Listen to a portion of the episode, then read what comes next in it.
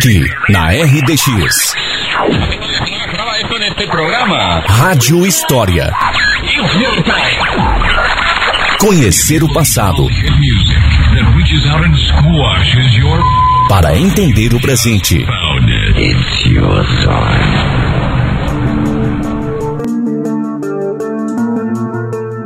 Olá, ouvintes! Em momentos anteriores do Rádio História, um dos assuntos abordados foi sobre a importância da cultura polonesa na nossa região, ocasionado pelo enorme movimento migratório da Europa para o Brasil e que ficou conhecido como a febre brasileira. Período esse considerado como sendo de maior fluxo de imigrantes vindos da Polônia para cá. Hoje, convido vocês a imaginarem um pouco de como foi a trajetória desses sujeitos, na busca de refazerem suas vidas do outro lado do oceano, muito longe de sua terra natal.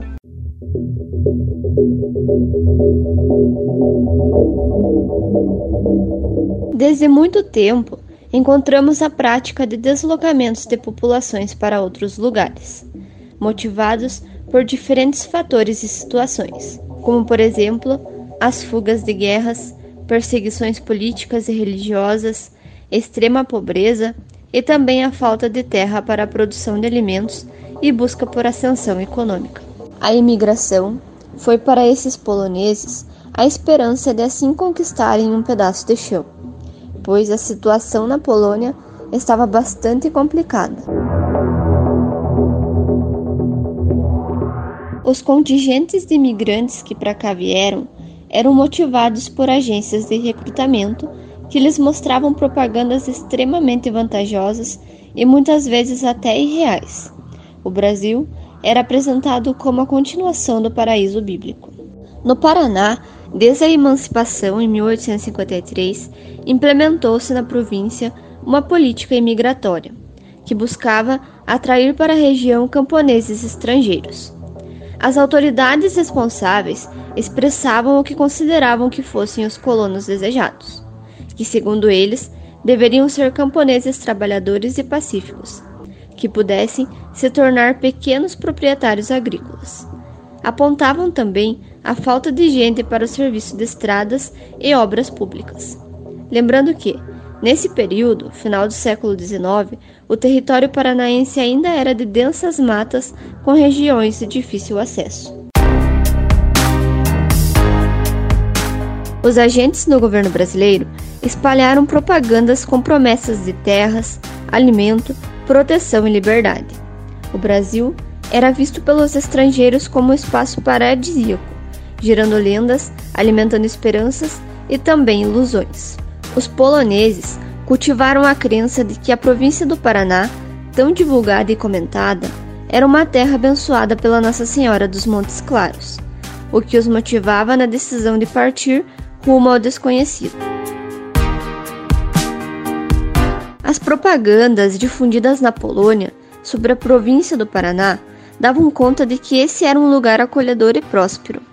E para uma população pobre, sem terra, que vivia em um cenário de miséria, as possibilidades de aquisição de terra e fartura de alimentos sem dúvida eram bastante atrativas, gerando fantasias e expectativas. Viam assim a possibilidade de começar uma nova vida e de ter a chance de obter aquilo que lhe era negado em seu próprio país.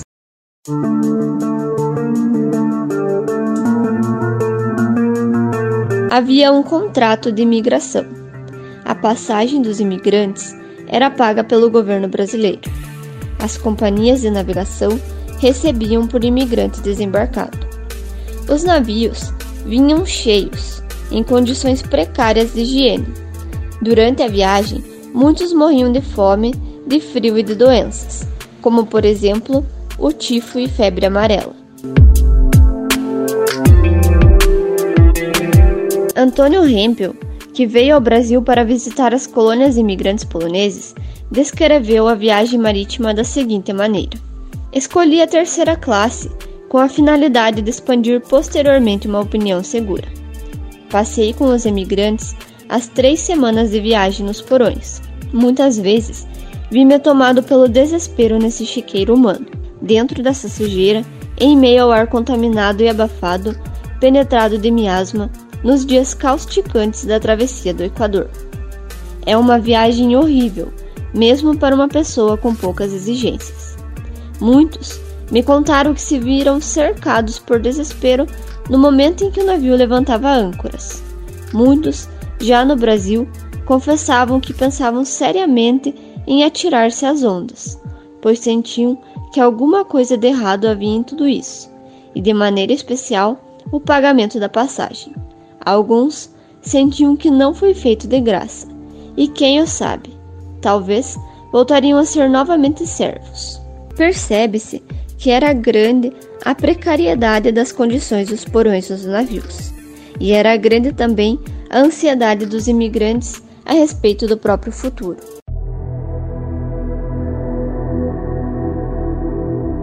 Depois de atravessar de um continente a outro, já em terra firme, os imigrantes, antes de encontrarem seu destino final, faziam escalas, primeiramente no Rio de Janeiro, na Ilha das Flores. Nesse local, desembarcavam os imigrantes afetados por moléstias e ali os navios faziam quarentenas, aguardando a cura dos passageiros. Porém, os estabelecimentos que recebiam esses imigrantes não se encontravam em boas condições de conforto, pois quase sempre encontravam-se superlotados. As condições eram precaríssimas, o que fazia com que às vezes os imigrantes tivessem que permanecer amontoados nesses estabelecimentos por mais de um mês, na angústia antes de partir em destino ao sul do Brasil. No final do século XIX, houve nessa região um surto epidêmico de febre amarela, em que muitos dos imigrantes morreram, o que deu à Ilha das Flores o título de cemitério de imigrantes.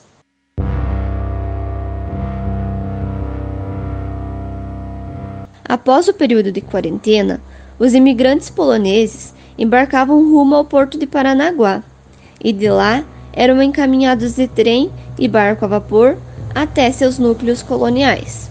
E foi desta maneira que, a partir de 1890, começaram a chegar ao porto de São Mateus os primeiros grupos de imigrantes poloneses, com destino às colônias Taquaral, Canoas, Iguaçu, Cachoeira e Água Branca.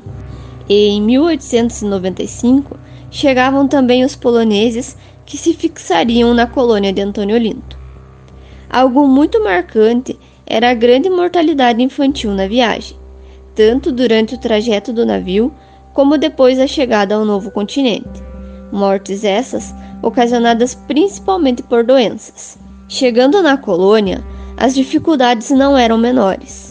Tinham que ficar alojados em barracões até suas terras serem demarcadas. Recebiam algumas ferramentas, como foices, serras e machados, e uma ajuda de custo para os primeiros meses. Imaginem a seguinte situação: os recém-chegados em São Mateus sofriam dificuldades de comunicação, pois não dominavam a língua local. E mesmo depois que recebiam os seus lotes, mantinham uma obrigação para com o Estado. O subsídio recebido para viagem, alimentação instalação era denominado de dívida colonial. Essa dívida poderia ser paga em dinheiro ou através da prestação de serviços em obras públicas, como abertura de estradas e construção de ferrovias.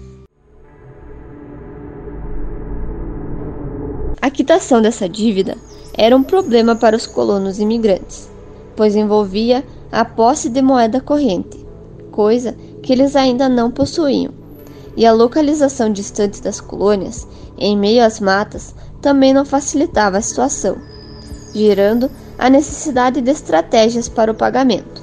Na região, os colonos poloneses inseriram-se nos trabalhos em obras de abertura de picadas, estradas e na coleta de erva mate nativa.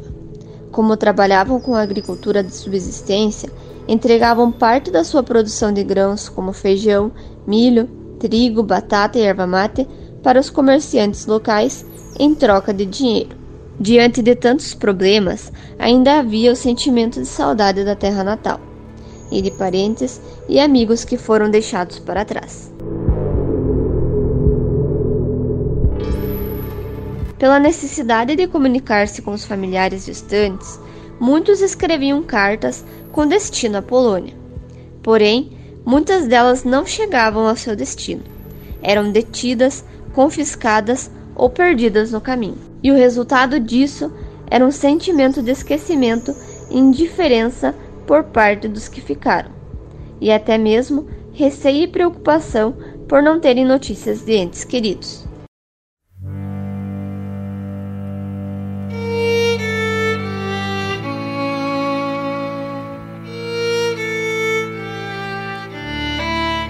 No livro São Mateus dos Sul 100 anos, há trechos traduzidos de cartas recuperadas de imigrantes que se fixaram em colônias de São Mateus, mas que por terem sido confiscadas nunca chegaram ao seu destinatário.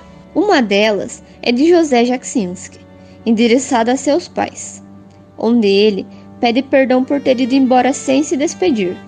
Conta toda a sua trajetória desde a saída de barco da província de Poc até a sua chegada na colônia de São Mateus. Ele conta sobre a religiosidade e a esperança de aprender depressa a língua brasileira. Descreve as árvores, plantas, o clima e os animais da região. Fala sobre o preparo da terra e pede notícias da terra natal. Conta sobre seu noivado com uma moça também imigrante e diz que irá mandar fotografias e espera ver os familiares novamente. Outra carta também bastante interessante é a de Martin Miller e esposa para Ostrov. Eles escrevem para amenizar a angústia dos familiares, comunicando que estão bem e com saúde. Contam que chegaram no destino no ano novo e que a viagem foi ruim por conta da distância. Contam também que o filho Alexandre morreu depois que chegaram em terra firme, e que Paulo, outro filho, também ficou doente, mas se restabeleceu. Diz que o mesmo não cansa de perguntar pela avó, e dão algumas dicas de viagem caso a avó queira rumar para a província do Paraná. Não sabemos se a avó veio para cá, e se Martin Miller, sua esposa e Paulo, seu filho, tiveram notícias de seus familiares e vice-versa, mas percebemos que esses imigrantes foram sujeitos protagonistas de uma história, com sonhos, projetos, desilusões e superações. Pois a busca de novas oportunidades significa o enfrentamento de muitos desafios. Para adaptar-se a novos costumes e culturas, aprender uma nova língua e lidar com o sentimento de saudade dos familiares que ficaram para trás. Hoje, essa imigração é celebrada em eventos étnicos e regionais, e é de extrema importância para nossa identidade cultural.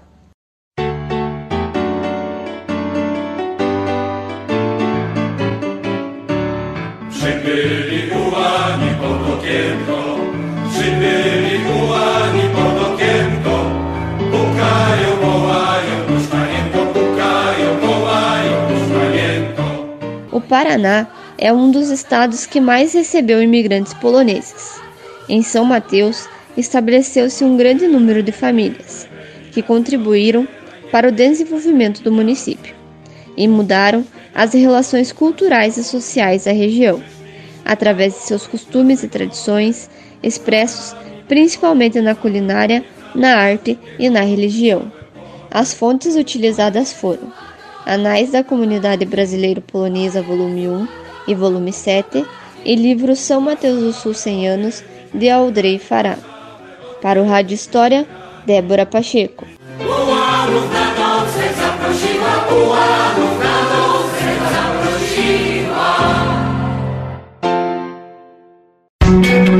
Para ouvir todos os episódios da Rádio História que já foram ao ar, acesse o Spotify e pesquise por Rádio História RDX FM.